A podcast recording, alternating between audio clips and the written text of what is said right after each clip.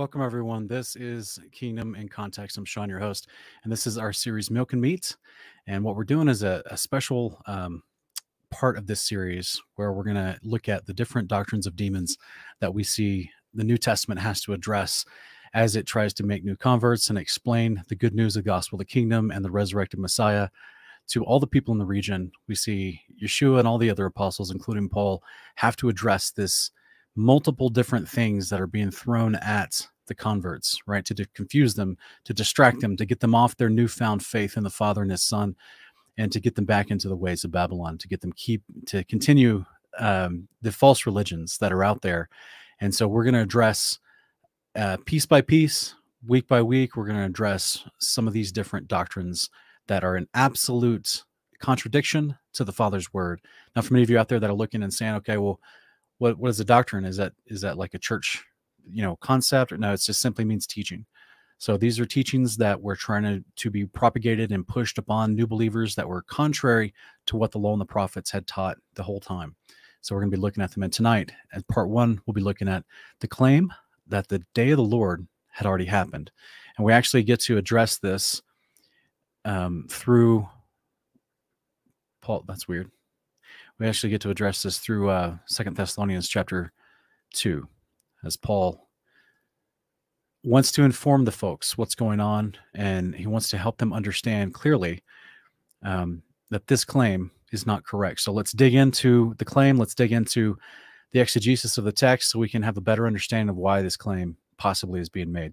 Second thessalonians chapter 2 1 through 4 now concerning the coming of our lord jesus christ and our being gathered together to him we ask you, brothers, not to be easily disconcerted or alarmed by any spirit or message or letter seeming to be from us, alleging that the day of the Lord has already come. Let no one deceive you in any way, for it will not come until the rebellion occurs and the man of lawlessness, the son of destruction, is revealed. He will oppose and exalt himself above every so called God or object of worship.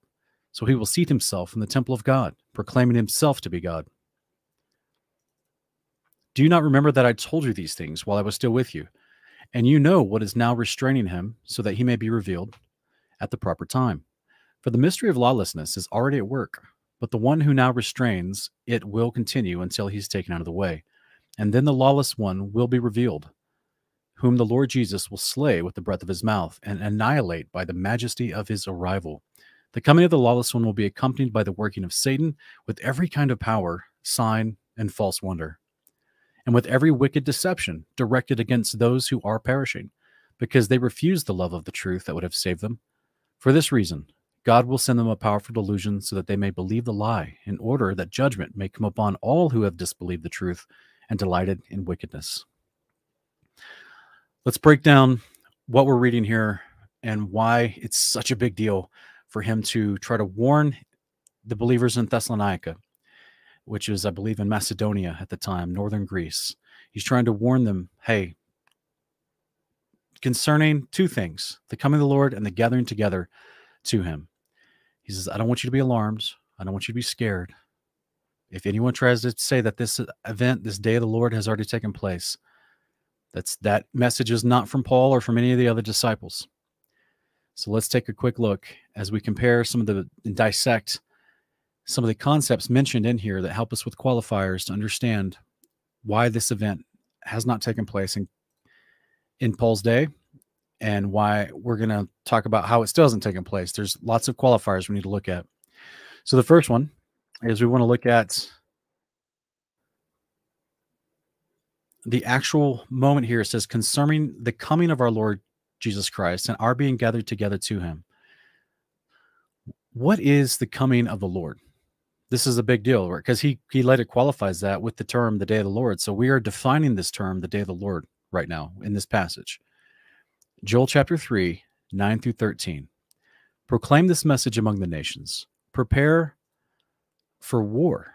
Rouse the mighty men and let all the men of war advance and attack. Beat your plowshares into swords your pruning hooks into spears. Let the weak say i'm strong come quickly all you surrounding nations and gather yourselves. Bring down your mighty ones o lord let the nations be roused and advance to the valley Jehoshaphat. For there I will sit down to judge all the nations on every side. Swing the sickle, for the harvest is ripe. Come, trample the grapes, for the winepress is full. The wine vats are overflow because of their wickedness is great. Multitudes, multitudes in the valley of decision, for the day of the Lord is near in the valley of decision. The sun and the moon will grow dark, the stars will no longer shine. The Lord will roar from Zion and raise his voice from Jerusalem. Heaven and earth will tremble. But the Lord will be a refuge for his people, a stronghold for the people of Israel, blessings for God's people. And then you will know that I am the Lord your God, who dwells in Zion, my, ho- my mountain, my holy mountain. Jerusalem will be holy. That means set apart. Never again to be overrun by foreigners. And in that day, the mountains will drip with sweet wine, the hills will flow with milk, all the streams of Judah will run with water, and a spring will flow from the house of the Lord to water the valley of the acacias. Egypt will become desolate, Edom a desert wasteland, because of the violence done to the people of Judah, in whose land they shed innocent blood. But Judah will be inhabited forever, and Jerusalem will be inhabited from generation to generation. For I will avenge their blood, which I have not yet avenged. So, this is Joel the prophet giving us some indication here about the day of the Lord. And he makes a lot of connectors here. He calls it that day and the day of the Lord specifically. What are some of the qualifiers that we see as it talks about two types of gatherings? We're going to discuss the two types of gatherings. One is what Yeshua referred to in Matthew 13 is the gathering of the tares. We also see this in Revelation 16. Those are the wicked, the enemy forces trying to fight Yeshua. We're going to cover this in 2nd Ezra 13 here in a minute as well. That's the gathering of the nations that try to battle against Yeshua at his return. And then there's another gathering that Paul's referencing here when he says, Our being gathered together to him. That's Yeshua, the coming of Lord Jesus Christ. The believers, the saints, the resurrected, are the ones that are gathered to Yeshua. The nations are gathered on the ground to try to fight him as he descends. So there's two different gatherings in this specific area, we see in, in 2 Thessalonians 2 1, Paul's referring to the gathering of the resurrection, right? This is what happens on the seventh trump on the last day, which is the day of the Lord when Yeshua returns. The seventh trumpet is what initiates the first resurrection, and it what initiates Yeshua to descend through the firmament to come down and battle the wicked nations that fight against him. So, therefore, Paul in his day, a lot of people that argue this particular this particular um, doctrine, this particular teaching that is contrary to many of the prophets, and we got lots more scripture to go to, you guys. A lot of people will say that in AD 70, that people witnessed angels going throughout Jerusalem, going over in the clouds of Jerusalem. They witnessed angels going and and doing things, and that there was grand miracles. It's very possible. It's very possible. But on that day, the Messiah did not return to reign forever on the ground and judged all the wicked nations that have come to fight him. Emperor Titus, who invaded Jerusalem in 70 AD, went through Jerusalem and approximately, according to historians, slaughtered about one, over 1 million people and overtook the entire region of Judah and Samaria, which he was reasserting the fullness of control against those in Jerusalem that they that were trying to rebel against them. So a lot of people will say, well, that must be what Paul's mentioning right here, where he says the, the rebellion must occur. And then the man of lawlessness, the son of destruction, will be revealed. So they place Titus as the man of lawlessness after the provincial rebellion of Judea underneath the Roman authority in their empire in AD 70. Titus comes in with Roman forces, slaughters a million people, destroys Jerusalem and the temple, many of the people that make this argument will also try to say when Rome came in in AD 70, they set up the ensign of Rome in the temple of God and sacrificed a pig in the temple of God before they burnt the temple. And they may have. This is actually, according to historians, this was a common thing that the Greeks and the Romans did when they overcame another nation. They would go to the temple of their gods of that new nation and they would go in and they would try to sacrifice not just a pig, but an ox and a sheep and the pig for their idea of purifying the temple and the land for Roman gods or Greek gods. This was a common practice, a common custom, supposedly, according to historians, for their conquering of nations. On that day, Titus, as emperor of Rome and the forces of the Roman legions, overcame the people in Judah destroyed it completely, destroyed the people, dispersed whoever was left. There was no gathering of the saints in a resurrection on that day. There was no bringing down of the angels of God to fight against the forces of Titus. So many people like to use this term, the day of the Lord, out of its context given to us through the prophets, and we're going to read more. They like to say the day of the Lord references a day of judgment, and that's it. That the day of the Lord just was a day of judgment for Israel in AD 70. That's why people claim they saw angels in the sky overhead, because it was God affirming the judgment being brought upon Israel. But they're missing a ton of qualifiers, a ton of uh, descriptions. And the, the biggest one being the resurrection, the second biggest one being the return of Yeshua, who never leaves once he returns. And I would say the third is the fact that all the nations did not gather together in Jerusalem to fight against Yeshua at his return. There's a big difference here with how the prophets define this term, the day of the Lord. And we're going to keep looking at it. Much of the people that make this argument that the day of the Lord has already came, which is a 2,000 year old argument, as we just read, as we just read from Second Thessalonians 2. So before AD 70, people were trying to say the same argument that the day of the Lord's already come. And Paul's like, whoa, whoa, whoa, whoa, whoa, where are you getting this stuff? And then he goes through the big qualifiers of how you know that the day of the Lord has not come in approximately AD 68 or AD 65 before Paul is beheaded in Rome and when he has a chance to write this letter to the Thessalonica. Guys, think about this for a minute. This same argument was being made before AD 70. So the events of AD 70 came and went. None of the qualifiers about the day of the Lord took place, but people still make the claim that was the day of the Lord. Must have been the day of the Lord. I, po- I propose, and you'll see as we go through the rest of these scriptures, the only reason they make this argument is because they're unfamiliar with the law and the prophets and all the scriptures given to us in the Old Testament about what the day of the Lord is. So let's keep looking at some of those verses. As we just read, we got the, the nations that come to him. He's going to destroy them. The angels, the mighty ones, come down from heaven to destroy the forces. That did not happen with the Romans. The Romans were victorious. The Romans did not lose during that time. We also see that the sun, moon, and stars did not grow dark in that day. There may have been cloud coverage because of fires in the area. Um, depends on what happened. But the there is no roaring of the Lord. There is no trembling of the earth and the heaven. This is a, a, lot of huge qualifiers, and there is no establishment of Zion as holy mountain, and there is no promise or eh, Jerusalem that will never again be overrun by foreigners. Jerusalem, in this May today, right now, is overrun by foreigners, and it was actually made desolate for a long, long time. None of these qualifiers fit, guys. The mountains currently, after this event, do not drip with sweet wine, and the hills do not flow with milk. That's an idiom, by the way, for a productive land full of agricultural and um, agrarian societies.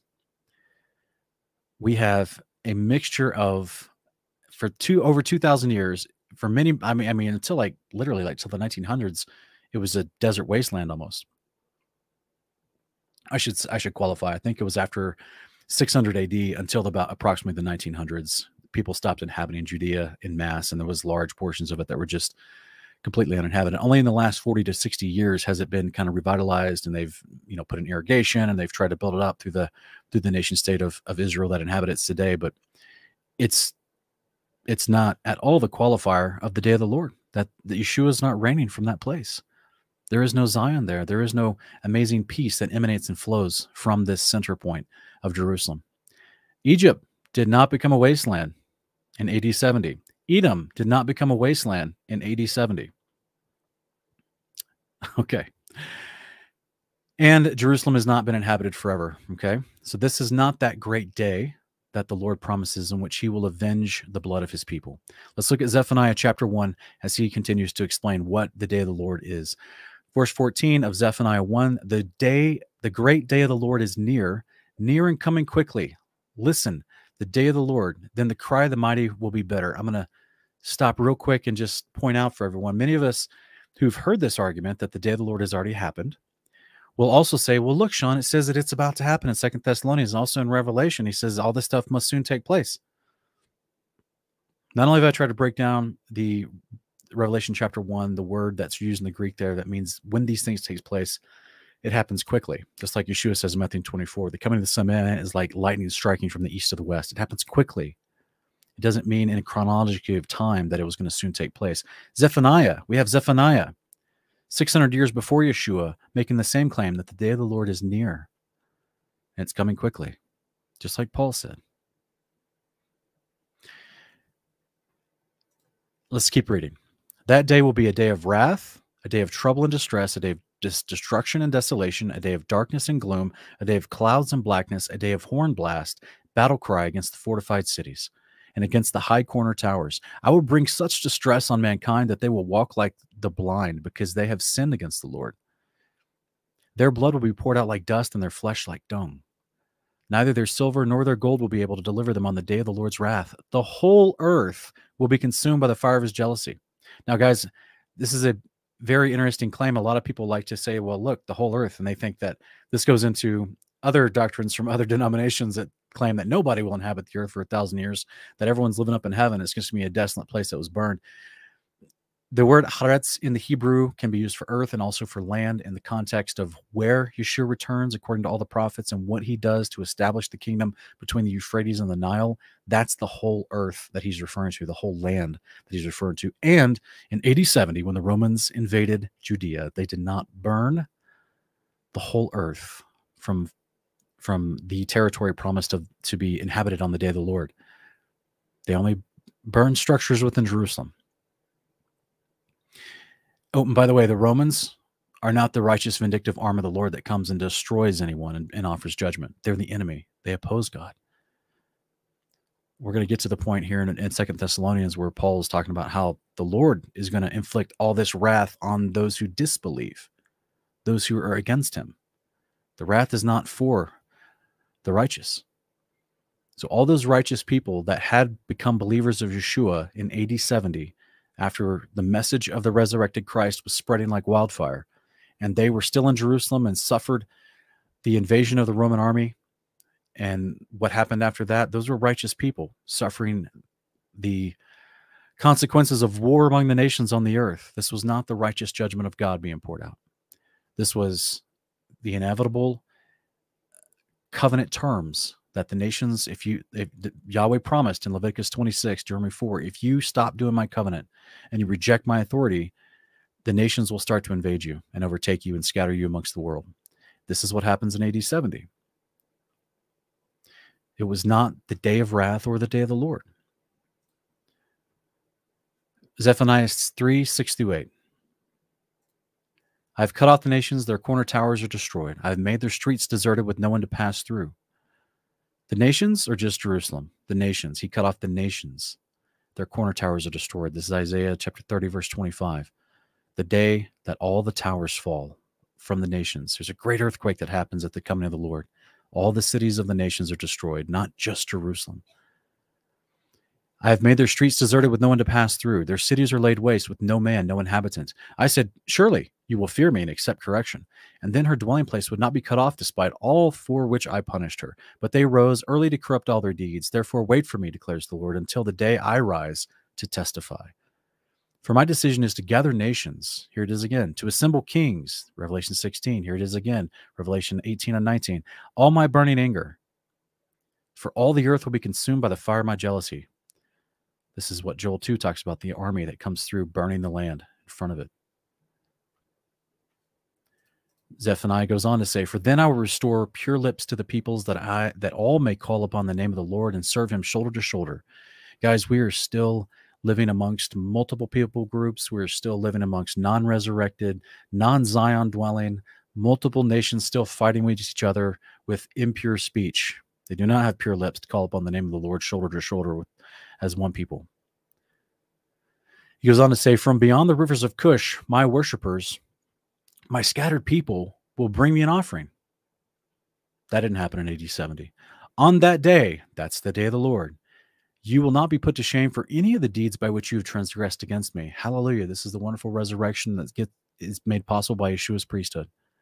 For then I will remove from among you those who rejoice in their pride.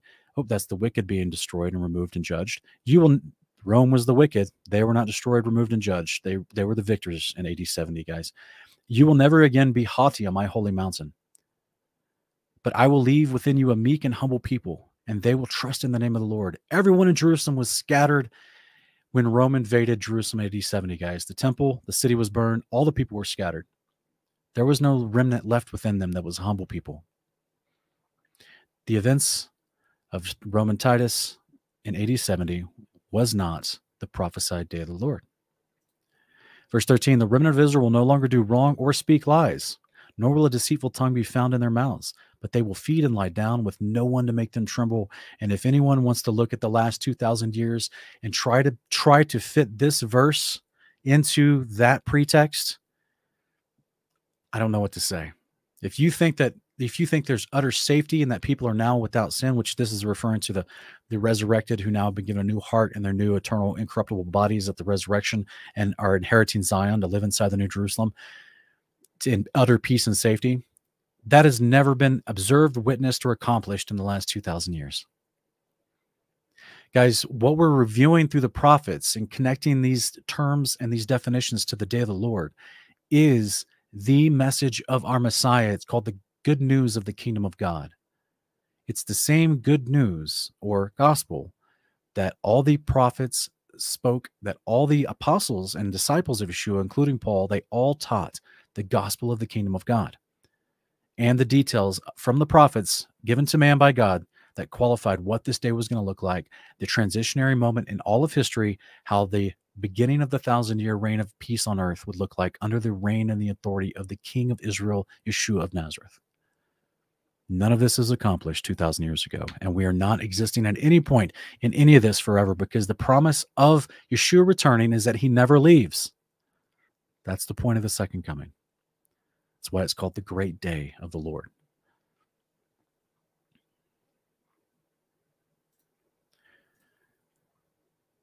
Isaiah chapter 13, 6 through 10. Wail, for the day of the Lord is near. Oh, this is Isaiah, even before Zephaniah. He's also saying the day of the Lord is near. Interesting, huh? Way before Paul's day, way before AD 70. It will come as destruction from the Almighty. Therefore, all hands will fall limp, and every man's heart will melt. Terror, pain, and anguish will seize them. They will writhe like a woman in labor. They will look at one another, their faces flushed with fear. Behold, the day of the Lord is coming, cruel with fury and burning anger, to make the earth a desolation and to destroy the sinners within it. The Roman legions that invaded, and the emperor of Rome invading Judea, destroying the priesthood, destroying the temple, destroy, destroying innocent people, over a million plus innocent people in Jerusalem the great slaughter of AD 70 by the Romans against the Israelites is not the sinners being destroyed. It was the wicked nations coming in and invading Jerusalem. That's all it was. That's all it was, guys. Happens all throughout history, all the time. For the stars of heaven and their constellations will not give their light. The rising sun will be darkened. The moon will not give its light, just like we read in Zephaniah chapter 1 as well. I will punish the world for its evil and the wicked for their iniquity. In AD 70, the world was not punished for its iniquity, they thrived. They congratulated themselves for conquering new territory and stomping out rebellion within their tributaries. Yahweh goes on to say, I will end the haughtiness of the arrogant. We still are living amongst the haughtiness of the arrogant and the kings of the earth and the pride of the ruthless today. Anyone, anyone that, guys, this is why I'm, we're doing these shows to give you the tools and the resources when you face these arguments to say, look, hey, by the way, um, there's Zechariah, Isaiah, Zephaniah, immediately back up Paul to explain to you that that this thought that the day of the Lord has already happened is not only a doctrine of demons because it's utterly contrary to the, the central message of Yeshua and all the prophets, but all the qualifiers are, it truly takes a blinded mind to claim that these qualifiers are somehow came to a reality in the last 2000 years or that we somehow exist within the reality of these qualifiers because we do not. This, these qualifiers are speaking of peace on earth and the removal of the wicked kings of the earth that still rule the earth, that still force through oppression, slave trade, economic distraught, if, if, if eh, absolute intentional manipulation of weather, all the practices of Babylon The kings of the earth implore those, they use those actively on their people today. They are the pride of the ruthless. They have not been removed from the earth. We do not have our righteous king in Zion ruling through peace. Goes on to say in verse 13, Therefore I will make the heavens tremble, and the earth will be shaken from its place at the wrath of the Lord of hosts on the day of his burning anger.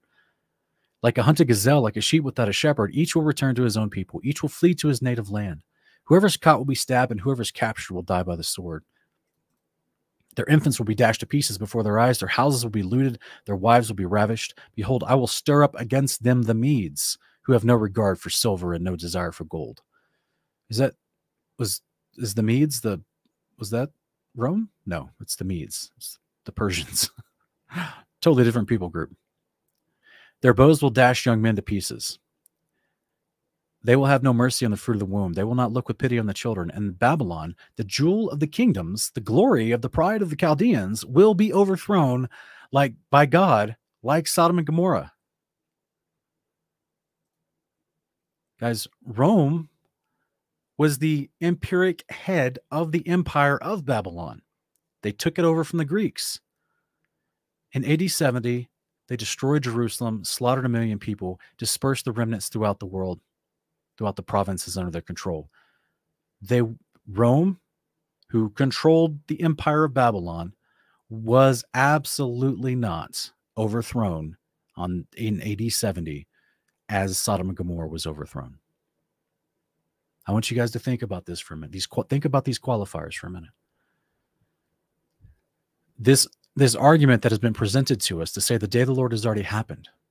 And then they some of me go as far in in the last year or so to try to say, oh yeah, since Yeshua already showed up two thousand years ago and he was already on the earth for a thousand years, and he had this built this beautiful Tario kingdom all throughout the earth, and then the devil was let back out, and now we're experiencing that. None of these qualifiers have happened yet, guys. That's a lie compounded upon a doctrine of demons. That is, people who do not understand the promises to us of the covenant, of the return of the second coming of Christ, trying to fill in the holes with their limited understanding and, and new theories. But the but the root of it is the same claim, the same anti-teaching of truth that Paul was facing in approximately AD 65 having facing it so much that he actually had to write to Thessalonica in his second letter to help them in their discipleship, to remind them, hey, I don't know who's telling you guys this, but the day of the Lord hasn't already happened. Here, there's going to be a ton of stuff that happens before the day of the Lord happens. And uh, by the way, it's the coming of the Lord. So he establishes peace on the earth forever. The kingdom of Zion is set up. The wicked are removed. Stars fall to the ground. Heaven and earth are shaken.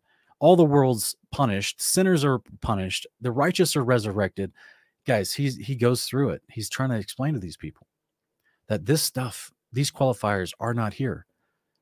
For you to fall into this trap of thinking the day of the Lord's already come,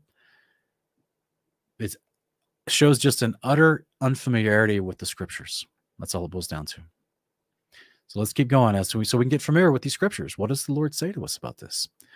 Paul goes on to say in Second Thessalonians 1 through 4, where he's mentioning connecting the coming of Jesus with the gathering together to him, and specifically our being together together to him. This is the day of resurrection. Okay, so let's look at how he how the scriptures define this idea of being gathered together with Yeshua.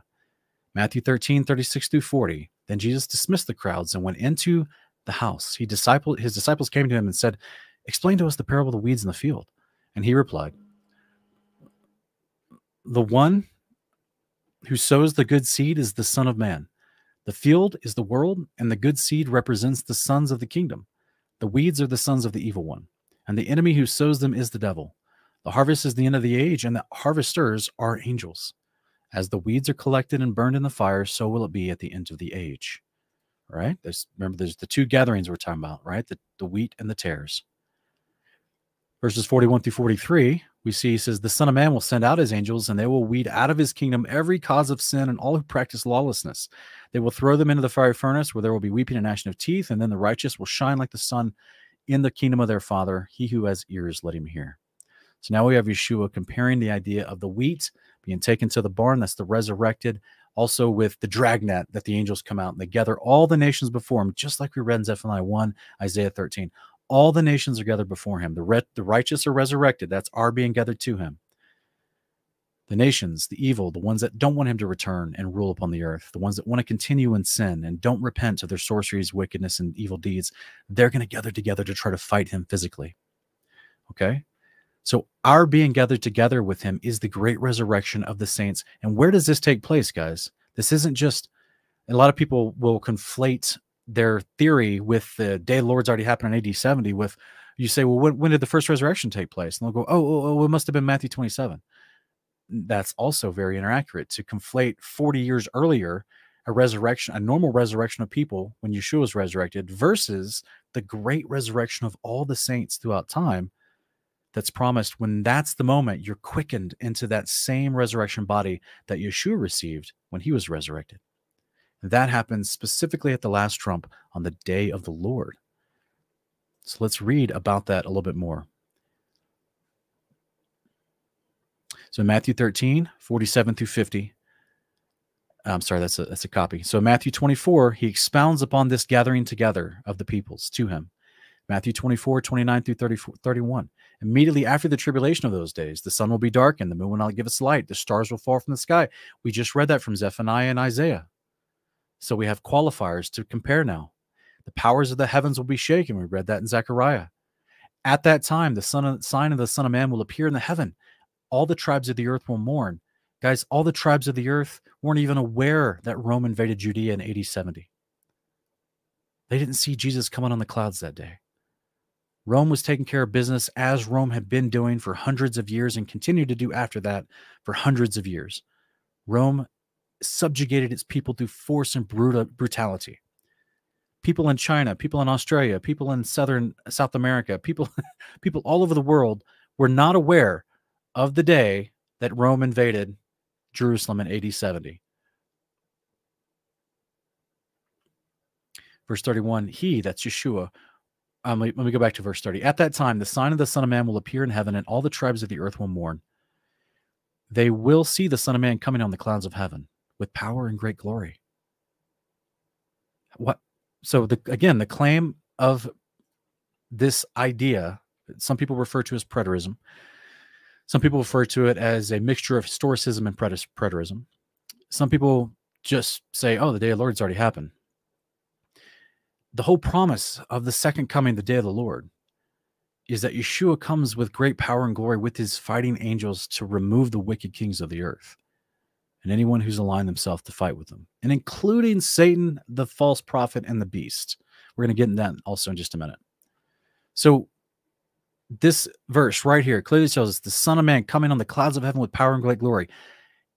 No matter what people claim they saw in AD 70 in the skies over Jerusalem, those things did not come out of the skies and set up a kingdom on earth and remove the Romans who were oppressing and destroying them. No, the Romans oppressed, destroyed, and were victorious that day. None of the qualifiers for preterism matches the actual prophecy of our Messiah. Verse 31 He will send out angels with a loud trumpet call. They will gather his elect from the four winds. This is the great, what Paul refers to as our being gathered together to Yeshua and from one end of the heavens to the other. So let's look at this term, the four winds, right? Because this is him expounding on what it means to be gathered together to Yeshua. Zechariah chapter 2, verses 6 through 10. This is actually in the Septuagint. It's pretty powerful. Says, Ho, ho, flee from the land of the north, says the Lord, for I will gather you from the four winds of heaven, says the Lord. By the way, this is only in the Septuagint. Yeshua is quoting from the Septuagint. Even to Zion, deliver yourselves, you that dwell with the daughter of Babylon. For thus says the Lord Almighty, after the glory has he sent me to the nations that spoiled you. For he that touches you is as one that touches the apple of his eye. For behold, I bring my hand upon them, and they shall be a spoil to them that serve them. And you shall know that the Lord Almighty has sent me. Rejoice and be glad, O daughter of Zion, for behold, I come and will dwell in the midst of you, says the Lord. And many nations shall flee for refuge to the Lord in that day. Two huge qualifiers, guys, on this day of the Lord where he gathers his elect from the four winds. He did not come and dwell with us on the earth at that point, and he many of the nations did not flee to him for refuge on that day. No, simply Rome came in and destroyed Jerusalem and slaughtered and murdered people. He goes on to say, and many nations shall flee for refuge to the Lord in that day, and they shall be for a people to him, and they shall dwell in the midst of you, and you shall know that the Lord Almighty has sent me to you. And the Lord shall inherit Judah, his portion in the Holy Land, and he will yet choose Jerusalem. Let all flesh fear before the Lord, for he is risen up from his holy clouds. Yahweh did not inherit Judah in AD 70. Let's go on to look at more qualifiers in this passage that Paul tries to help us understand this claim that it's false. It's an anti teaching to the truth of the gospel of the kingdom of God. He goes on to say in verse 3 Let no one deceive you in any way, for it will not come until the rebellion occurs and the man of lawlessness, the son of destruction, is revealed. He will oppose and exalt himself above every so called God or object of worship. So he will seat himself in the temple of God, proclaiming himself to be God. He goes on to say, In the lawlessness the lawless one will be revealed, whom the Lord Jesus will slay with the breath of his mouth and annihilate by the majesty of his arrival. So we have this qualifier that the day of the Lord can't happen until this lawless one reveal, is revealed. And when the lawless one is revealed, he's going to die by Yeshua showing up by the majesty of his rival and slaying him with the breath of his mouth. Titus lived, I think, 11 or 12 years after AD 70 and finally died in approximately AD 81 82. So when if if people try to conflate what happened in the history of Jerusalem in AD 70 when the Romans invaded and conquered and Titus came in, went into the temple like they did at every other point when they invaded other nations and they sacrificed to their gods, to the Roman gods, they sacrificed things inside of other people's temples as a show of, of domination. Titus was not killed by Yeshua that day. He lived 11 to 12 more years. Guys, this is why these things get me so hot because these are doctrines of devils. These are these are ways to confuse you and sway you from your expectation of the glorious hope of the resurrection and the coming of the kingdom of God, which was the central message of your Messiah. To believe in some of these doctrines of demons or to entertain them to the point where, because you don't know the scriptures very well, is only going to cause you to doubt the words of your Messiah. And that gets me kind of hot. So the lawless one, when he's revealed, and we're going to talk about who that is, Jesus kills him at his coming. Jesus did not show up in AD 70 and kill Titus. And by the way, let's break this down a little bit. It says, and annihilates by the majesty of his coming. Let's define the term annihilate according to Paul, according to the Greek that he's using. Annihilate is katergeo, to render inoperative or to abolish to make idle, to make of no effect, to annul, to abolish, to bring to nothing, to discharge, to sever, to separate from. Guys, Rome continued in power after AD 70. He, Titus was not killed that day. He was not made inoperable. He was not rendered inoperative. They continued in power and authority over all the regions and lands. Second Ezra chapter 13, 21 through 26. Let's continue to define the idea of being rendered inoperable according to the scriptures. Verse 21 The interpretation of the vision shall I show you, and I will open unto you the thing that you have required. Whereas you have spoken of them that are left behind, this is the interpretation. He that shall endure the peril in that time has kept himself.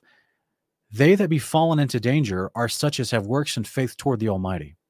And what he's, I know it sounds weird wording, guys, but what he's talking about is the enemy that's trying to attack the Almighty. This is the nations that have assembled themselves to fight Yeshua's return. And Ezra is going to explain himself in the following verses. Verse 24 Know this, therefore, that they which be left behind are more blessed than they that are dead.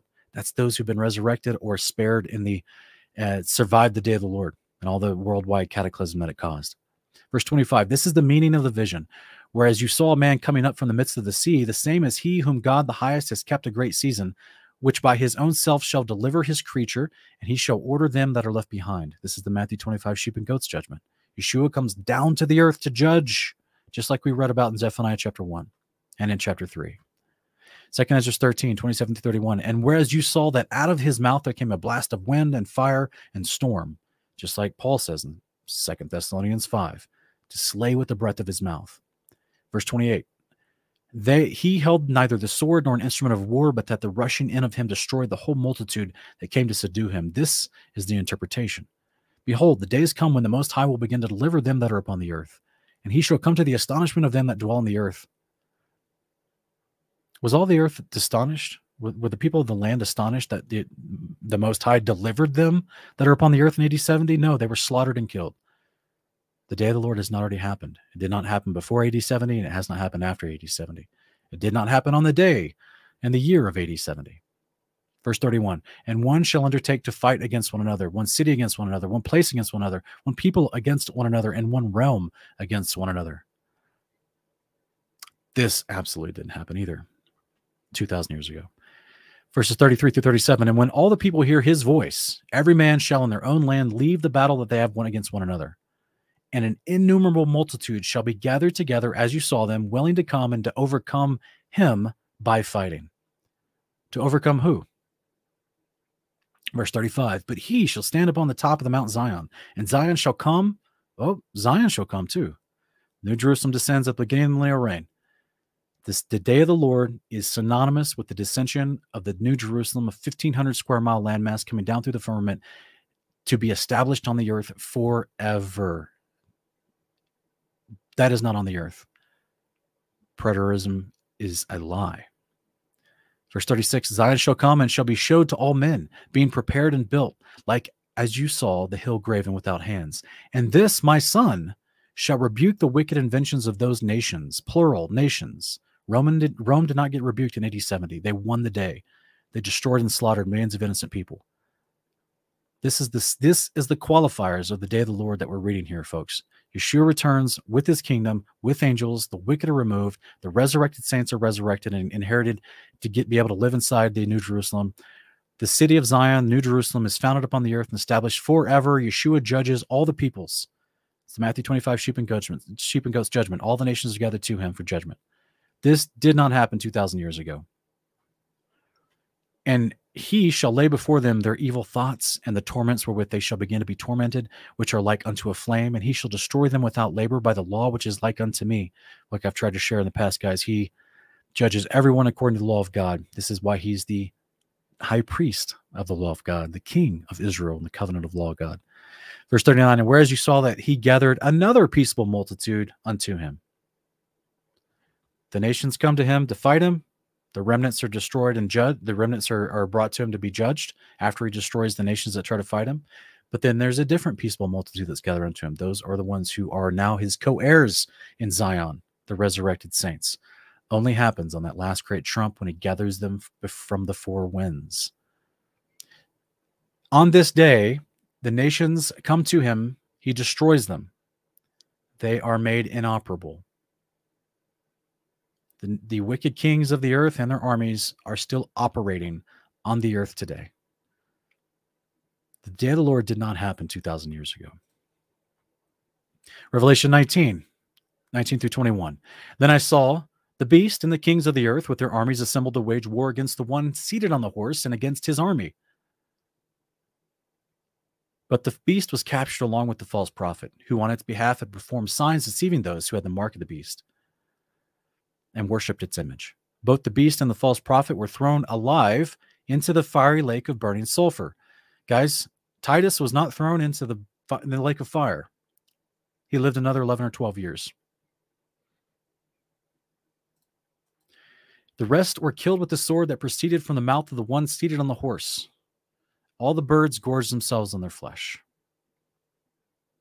Let's continue to go to more qualifiers in Second Thessalonians chapter 2, 5 through 9. The coming of the lawless one will be accompanied by the working of Satan with every kind of power, sign, and false wonder. Let's start defining who accomplishes these signs and false wonders as scripture tells us. Second Thessalonians chapter 2, 5 through 9,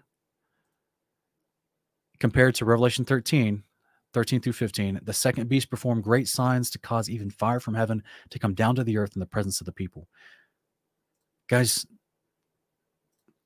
AD 70, Titus, and whatever general that was with him, whatever assistant commander that he had, Titus was not the beast, and whatever uh, underlings under under Titus were not the false prophet, the second beast, to perform lying signs and wonders in the land of Israel in AD 70.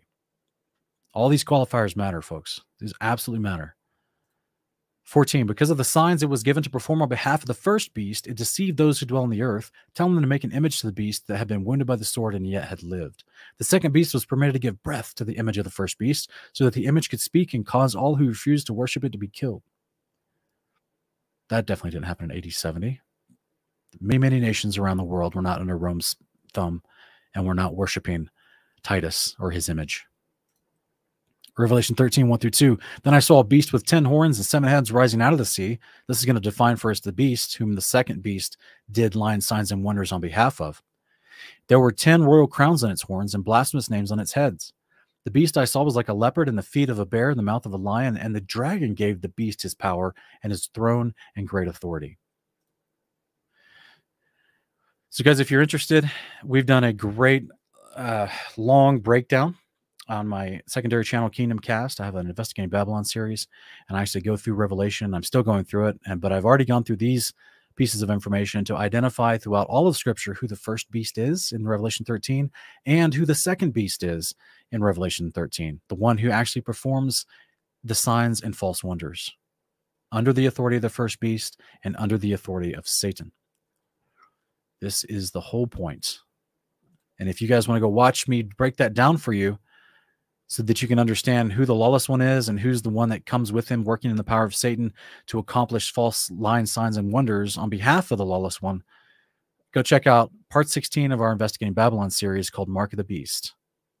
And I think you'll have a great, uh, you'll have a hopefully a better understanding and breakdown historically and scripturally of who the first second beast is. Paul goes on to say in, in, verses 10 through 12, and with every wicked deception directed against those who are perishing, not against the innocent people in Jerusalem in AD 70, not against the believers in that day that were still in Jerusalem.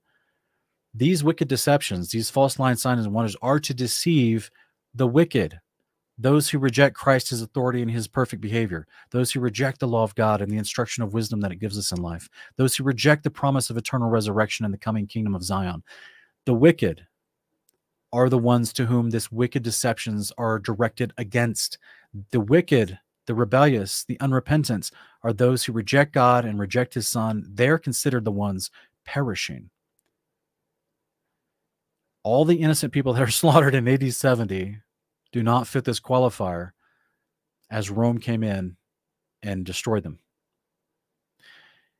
It says those who are perishing because they refuse the love of the truth that would have saved them. So, in this qualifier, those who are perishing, who would be subjected to this deception, would have been Rome. It would have been wicked Titus serving false gods. Paul goes and finishes with For this reason, God will send them a powerful delusion so that they will believe the lie, in order that judgment may come upon all who have disbelieved the truth and delighted in wickedness. Again, all the wrath of the Lord on the day of the Lord is directed towards the wicked. The righteous are saved. That's the whole point. The righteous are spared the wrath of the Lamb. Those who hate the Father and the Son and reject their authority, reject their extension and offer for eternal life, they reject their proclamation to all the world to live by a standard of righteous behavior that creates goodness on the earth and love. The wicked of the earth reject all that. They delight in wickedness, they delight in their own pleasure. They're going to try to fight him when he returns. He's going to destroy them. All these qualifiers I've given you tonight, guys, should hopefully thoroughly dispel any leanings toward historicism, preterism, day of Lord's already come, any of that type of teaching. 100%, 100% decision for me that the claim that the day of the Lord has already happened is an absolute doctrine of demons. So we don't condemn people who are testing it. We don't condemn people who are looking into it. We don't condemn people who may be deceived by it right now. Lovingly show them the scriptures that we've provided for you tonight if you want to use this as a resource to spur that loving, patient conversation with them to let them know, hey, yeah, I, I looked into that too, but here's all these different reasons why that doesn't work. Here are all these different scriptures that define for us what the day of the Lord is by literal name, what the gathering together of Yeshua looks like, what the the, the coming of the wicked one looks like, who the who's the one that does the false line signs and wonders under the authority of Satan, how they're destroyed at the at the arrival of his majesty.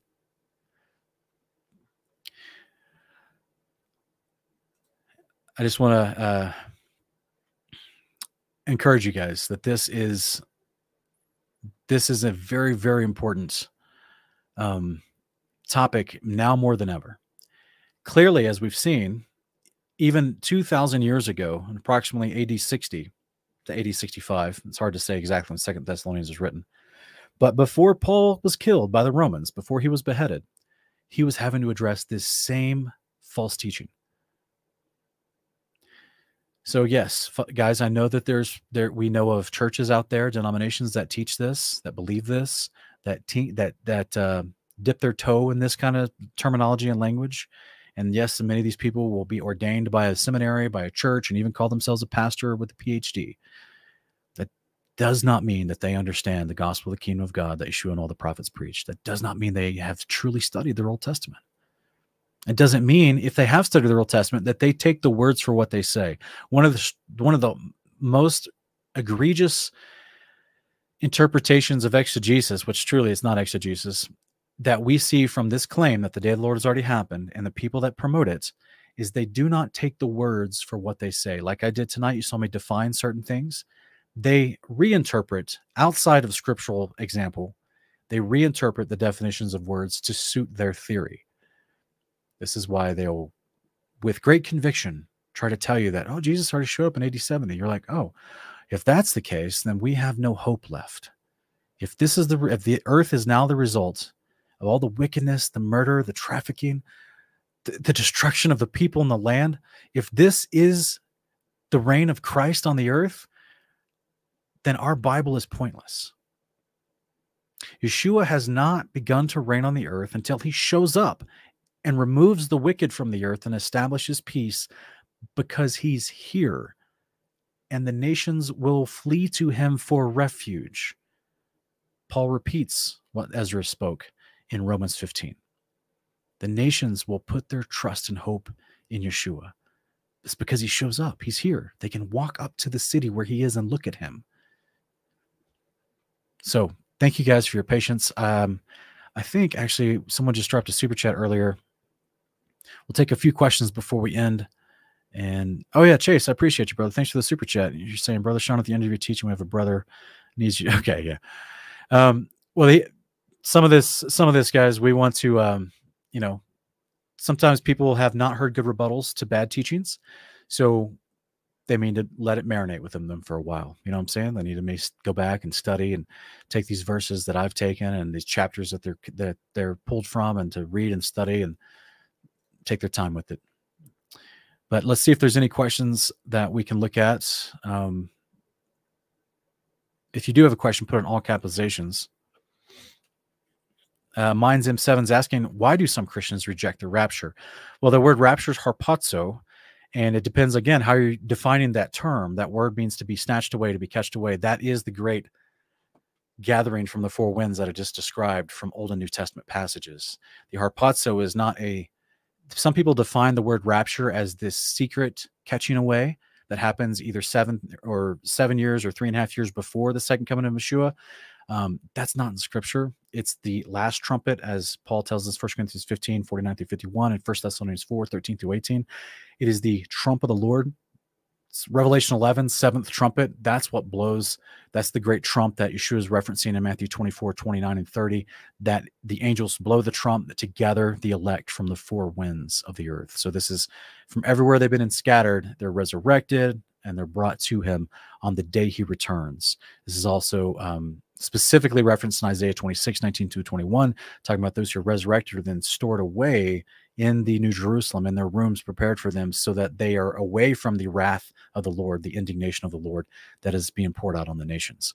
Um, same story, front to back in the Bible. Uh, the day that the Messiah returns the second time and creates peace on the earth, it's a day that will never go away. And it's a day that is initiated by, it's started by the resurrection of the saints, not before or after. It's the day of the Lord. There is not a pre tribulation rapture. There's a day of the Lord, seventh trumpet rapture that is the scriptures commonly refer to as the first resurrection.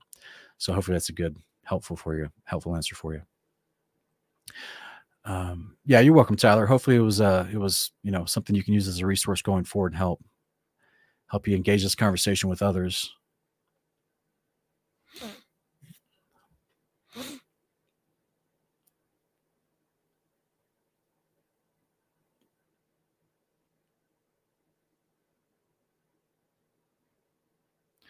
Okay, looking for. I thought I saw another couple questions up here.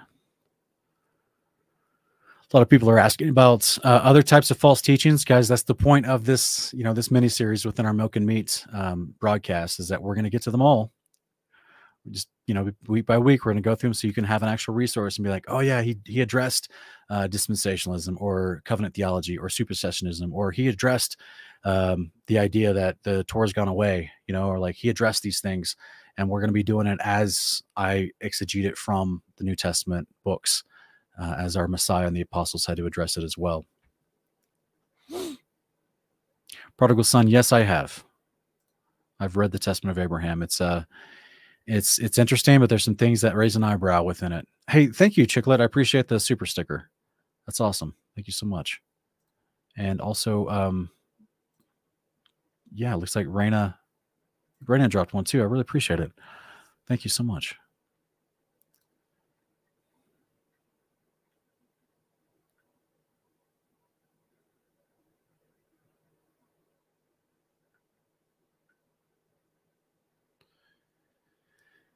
All right. Okay. Infinite Split to 456 is asking, what year did the destruction of Edom occur that is described in Isaiah 34? I I'd have to go look. Well, Isaiah 34 uh, is there's a lot of references to the day of the Lord in there. Um, Edom is uh, part of. Um, you just have to depends on the the text. We can try to go look at it real quick. But you have a specific text you're asking about because Isaiah 34 is a um, talking about a lot of different things in there. You guys remember that these verses are not in the original Hebrew. So it talks about judgment of the nations to begin with, talking about the peoples, the nations. Uh, the Lord's furious with them. He's going to send his armies upon them. This is where the heavens are rolled back like a scroll in verse four. Um, they're dissolved and the stars fall to the earth. And then he talks about his sword being drunk in the heavens. Actually, let me put this on screen so others can read along with us. So remember that the people of the earth, many times are referred to by the Father from their original lands and people groups.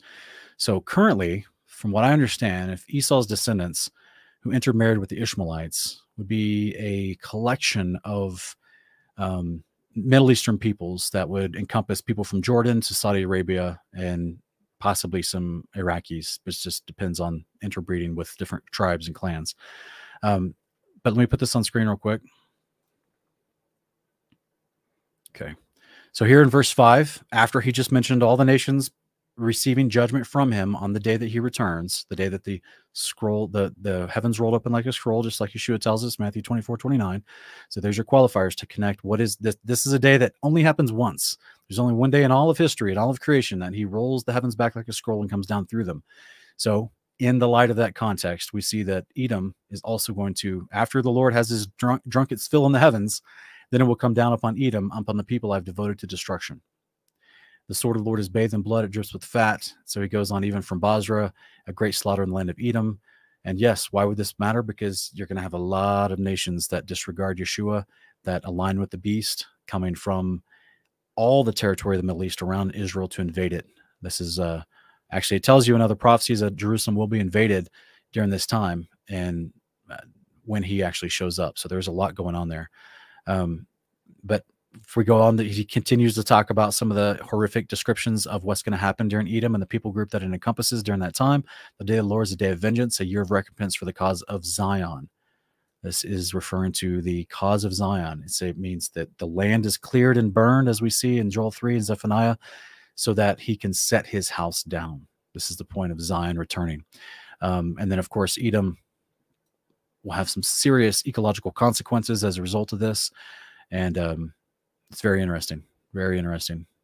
So the Lord will stretch out a, a plumb line of destruction over Edom, and not just Edom, but he talks about other places, other peoples in that immediate region that have um, either betrayed Israel, that fought against Israel, that persecuted Israel. They're all going to receive judgment on the day of the Lord. Like I read earlier, I think it was from uh, Zechariah 6. He comes to do to to take recompense for the and to avenge his people which he had not yet avenged. And so yeah, this is a, a unique concept here where all these surrounding areas outside of where the New Jerusalem is going to sit down is going to just be a wasteland, destroyed completely, um, so that people will not possess it forever and ever, generation to generation. So, long story short, to your answer, um, that's going to be happening in all the aftermath, or I should say, in all the collective destruction and collateral destruction that's happening in the day of the Lord when He returns and all the angels go throughout the land to clear it out.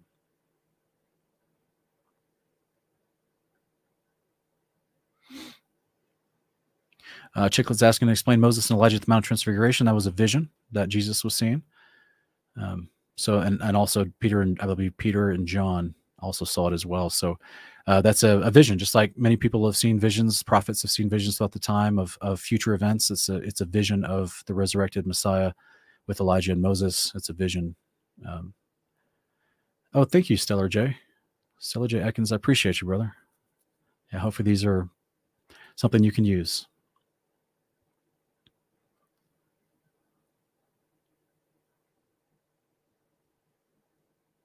Yes, infinite.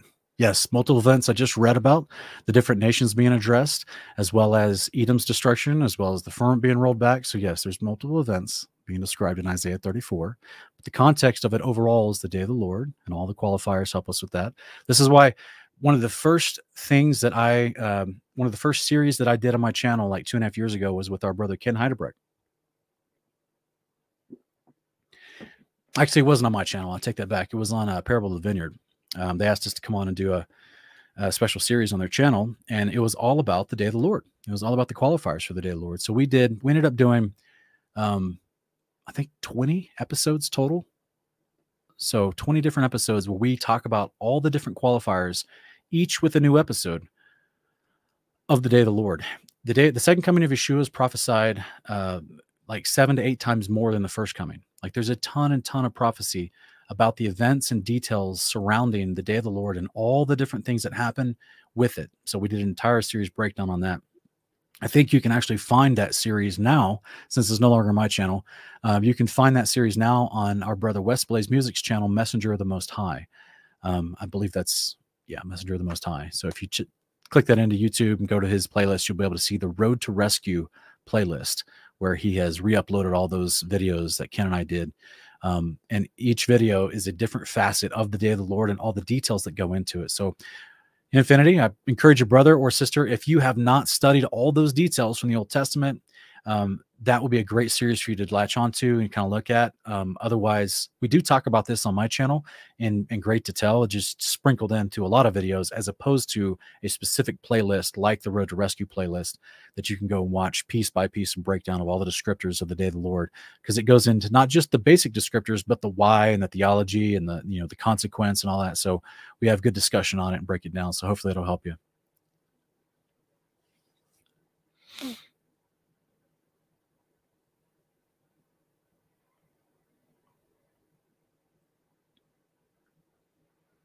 Uh, LJ Angelo, thank you, brother. I appreciate the super sticker. That's really awesome of you. Thank you so much. Infinity, you can disagree with me all you want. It's up to you. It's up to you. I would just lovingly suggest the reason why you so vehemently disagree with me is because you're unfamiliar with the passages and what they're talking about. So I would, you know, again, 500 500 AD, um, 500 BC destruction of Edom. There was no heavens rolling open like a scroll. You see what I'm saying? Just little little things like that. There was no eternal consequence of that land not being inhabited forever from generation to generation. Literally, the people of Jordan and Saudi Arabia are there today. See what I'm saying? So there's there's some there's some problems with not taking the words for what they say or just un- being unfamiliar with what the words say. So this is like I said at the very beginning, what people argue so greatly against the interpretation of some of these passages is because of certain hermeneutic principles either not being applied or being applied in very subjective ways.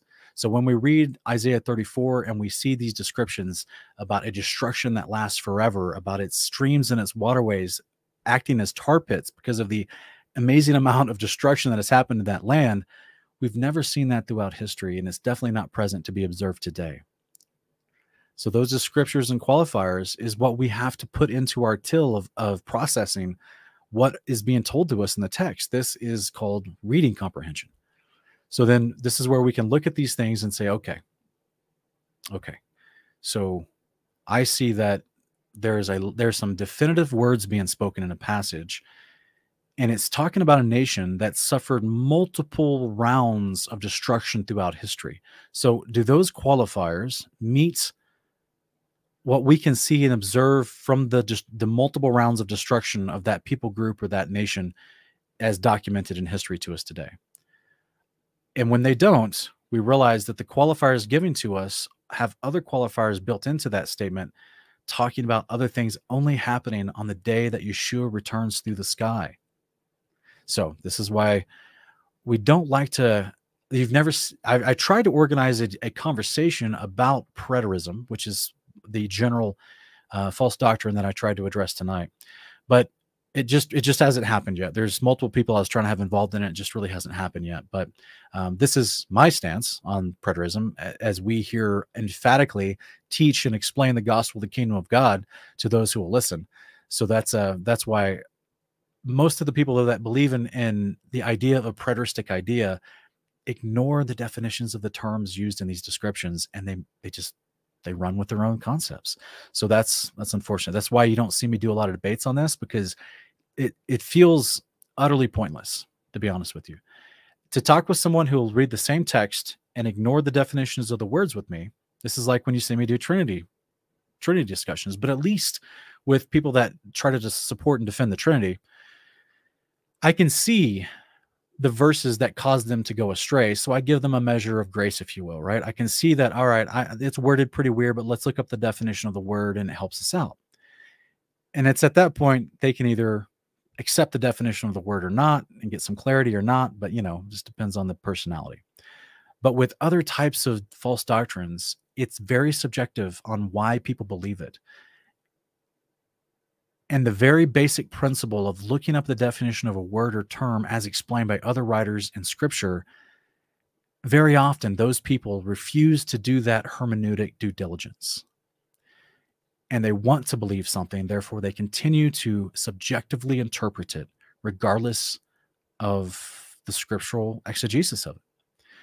So this is where I don't do a lot of debates with that that type of mentality because doesn't matter what you say. They're almost like an atheist where they don't care about the definition of the word. They don't really care what the context of the passage is. They want to believe what they want to believe. So you can only show them the truth and let them deal with it and marinate as they will.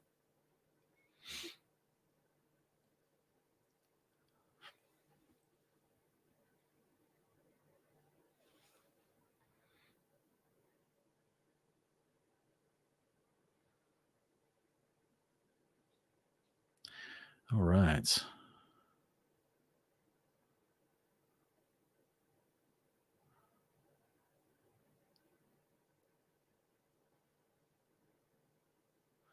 Okay, guys, uh, just um, uh, you know, I can't. It's interesting. People are claiming they're blocked, but yet I'm seeing their their pass. I'm seeing their statements, so it's interesting. Um, so, guys, you you're welcome to disagree, right? Everyone's gonna have disagreements on different things in Scripture, or not everyone, but a lot of people come to disagreements on on how they want to read Scripture. I just try to address the hermeneutic approach there and why certain people disagree in certain ways. If you disagree with what I'm saying tonight, that's fine. You, you're welcome to. No one's requiring you to agree with me to watch this, right?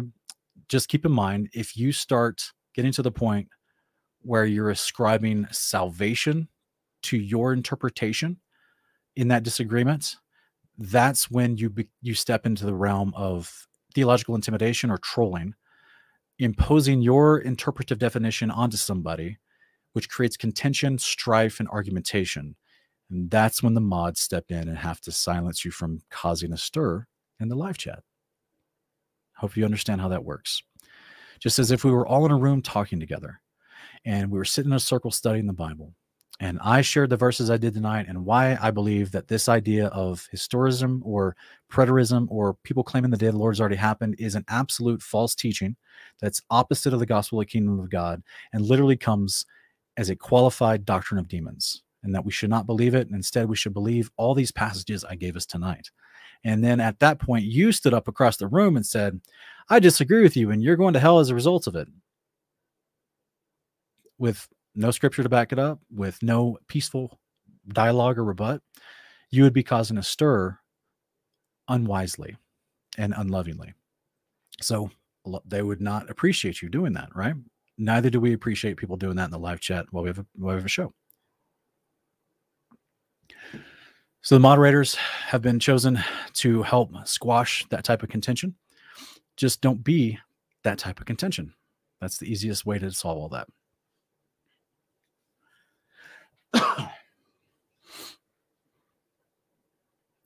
um, I need new markers. I, I really want to encourage you to go back and watch the entire video. Okay. Because what the idea of Tartaria has been doing is morphing itself on the back of preterism. So they've claimed that Yeshua has already shown up, lived a thousand years. Satan was locked up for that thousand years, and the earth flourished with advanced tech and ancient ancient cities. And then Satan was let back out again. And then where'd Yeshua go? They don't have an answer for that. And then Satan's back out again to deceive the nations, and here we are today. the The thing that you're talking about is built upon preterism. It's built upon everything I just tried to debunk with the scriptures tonight. So I want to, that means if you debunk the foundation of which the Tartaria theory is built upon, then that means the Tartaria theory is bunk as well. So this is why I would just encourage you to go check out the, the previous 50 minutes of this broadcast so that you can see there is no foundation for that theory. Yeshua has not been locked up yet at any point in history. Yeshua, or excuse me, um, Yeshua has not returned yet at any point in the last 2,000 years, and Satan was not locked up in any point in the last 2,000 years. We have not reached the eschatology of the day of the Lord yet. So that's what I tried to show tonight. Take your time with it. Go watch the previous part of this broadcast. Guys, I gotta I gotta go for tonight. I really appreciate everybody asking some awesome questions and being here in the chat. And um, I just want to appreciate all of you guys. Yeah, firmament liquor, it should be make the gospel of the kingdom great again. That's what it should read. Because that's what Yeshua preached. All right, guys. Appreciate you. Thank you so much. And uh we will pick this uh series back up here. Um I gotta travel next week, maybe two weeks from now. Okay. Y'all have a great night.